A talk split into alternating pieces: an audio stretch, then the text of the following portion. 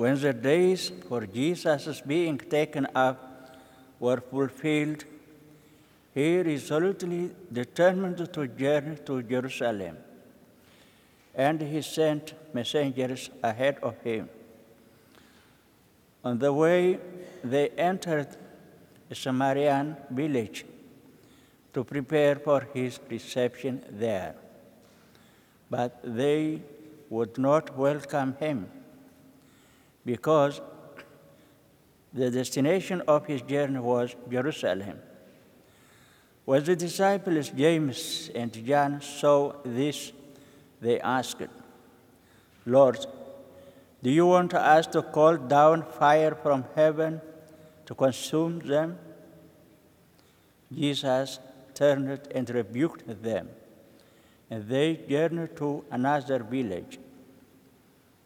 As they were proceeding on their journey, someone said to him, "I will follow you wherever you go." Jesus answered him, "Foxes have dens, and the birds of the sky have nests, but the Son of Man has nowhere to rest his head." And to another he said, "Follow me."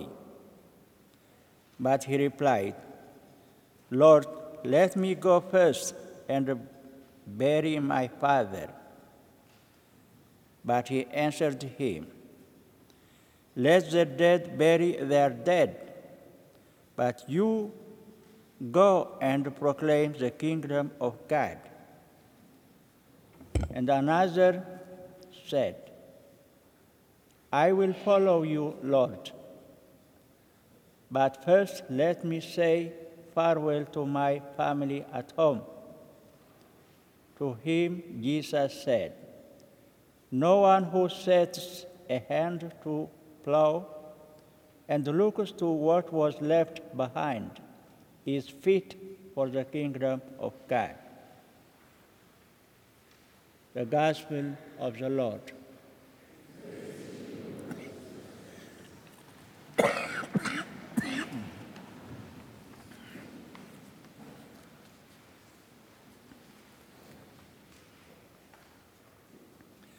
In the first reading, when Elijah invited Elisha to follow him and be his disciple, Elisha left him and, taking the yoke of oxen, slaughtered them.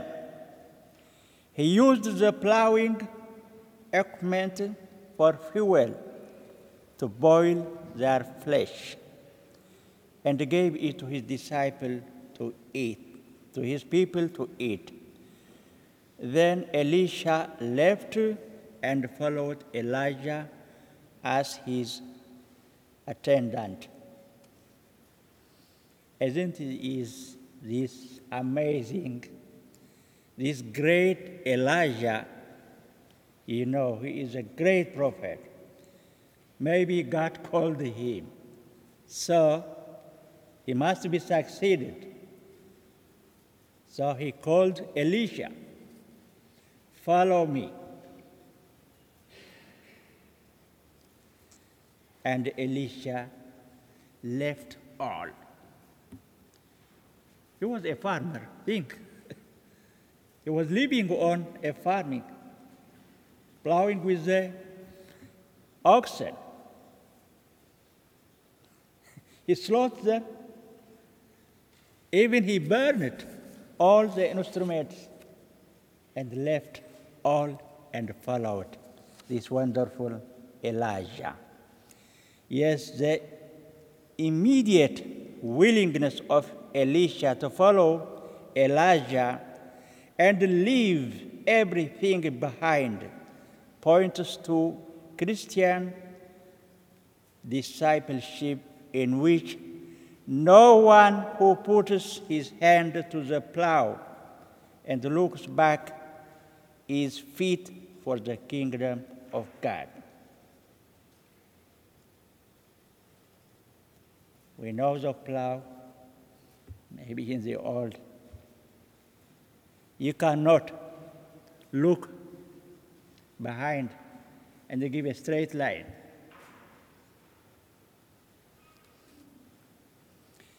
True discipleship requires complete detachment from all things and a complete subordination and dedication to the fulfillment of the will of God. In today's gospel, Jesus was at the last end of his life. He knows where he was. He was going to Jerusalem to be tortured, to be killed. But he did not evade because he knows that was the will of his Father. To truly follow Christ requires total commitment and a detachment from things of this world. In today's gospel, our Lord spells out very clearly what is involved in following him. Being a Christian is not an easy or comfortable affair. It calls for self-denial and for putting God before everything else. First God, then other things follows according to their need. But first is first, God. We are created not for ourselves. God created us for himself. In fact, it's only man created for God.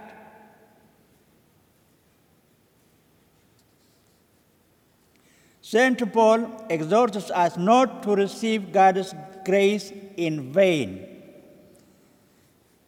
Francis de Sales wrote these strong and compelling words on his treatise on the love of God, Book two, Chapter eleven. We receive the grace of God in vain when we receive it at the gate of our heart, and do not let it enter our heart. We receive it without receiving it. That is, we receive it without fruit, since there is no advantage in feeling the inspiration if we do not accept it. It sometimes happens that being inspired to do much, we consent not to the whole inspiration, but only to some part of it, as did those good people in the gospel, who, upon the inspiration which our Lord gave them to follow him, wished to make reservations. The one to go first and bury his father, the other to go to take leave of his people. When Mother Teresa of Calcutta left her country, homeland, her family, to go to Ireland, a foreign country, to follow Jesus, her tears came down while leaving her mother, and her mother said to her, "When you leave, take Jesus at your hand. Walk straight ahead and don't turn around. If you look back, you will not be able to live." She listened and did it. Every one of you knows who is this woman and what she did in the world. That is to follow Jesus. Yes, each one of us has a different vocation, But all of us, as baptized children of God, we are obliged to follow Jesus, to put Jesus first.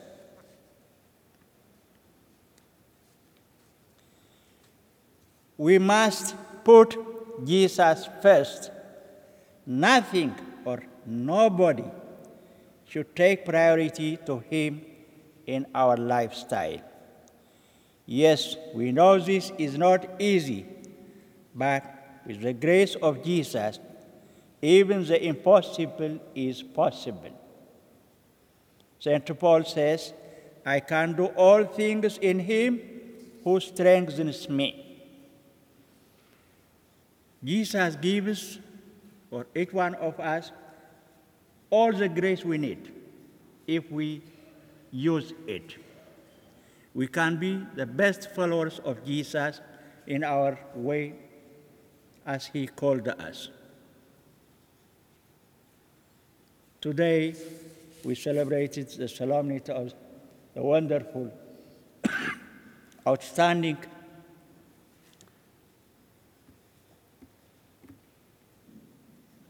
Apostles, Saint Peter and Paul.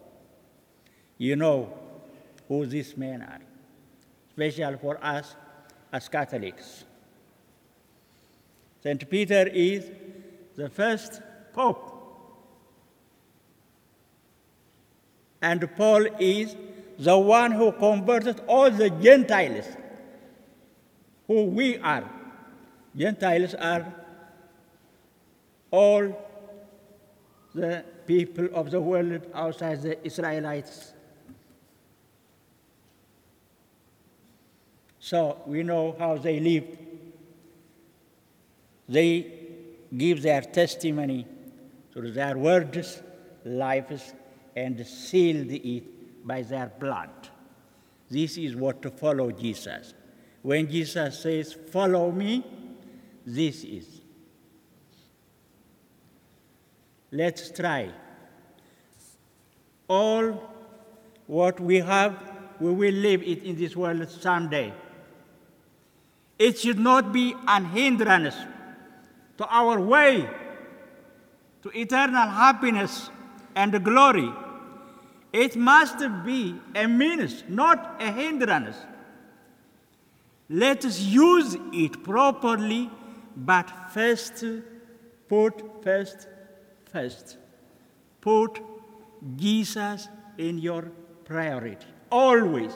When you think, when you speak, when you act, in your deeds and words, all will go well. Don't mix it. it. May this wonderful saints, Saint Peter and Paul, intercede for each one of us to follow this reason Jesus according to our vocation, and someday, someday we'll rejoin with them up there with Jesus and the Blessed Mother, all the saints, all the angels. This is our destination. Don't forget it. Put Jesus first in your lives. God bless you.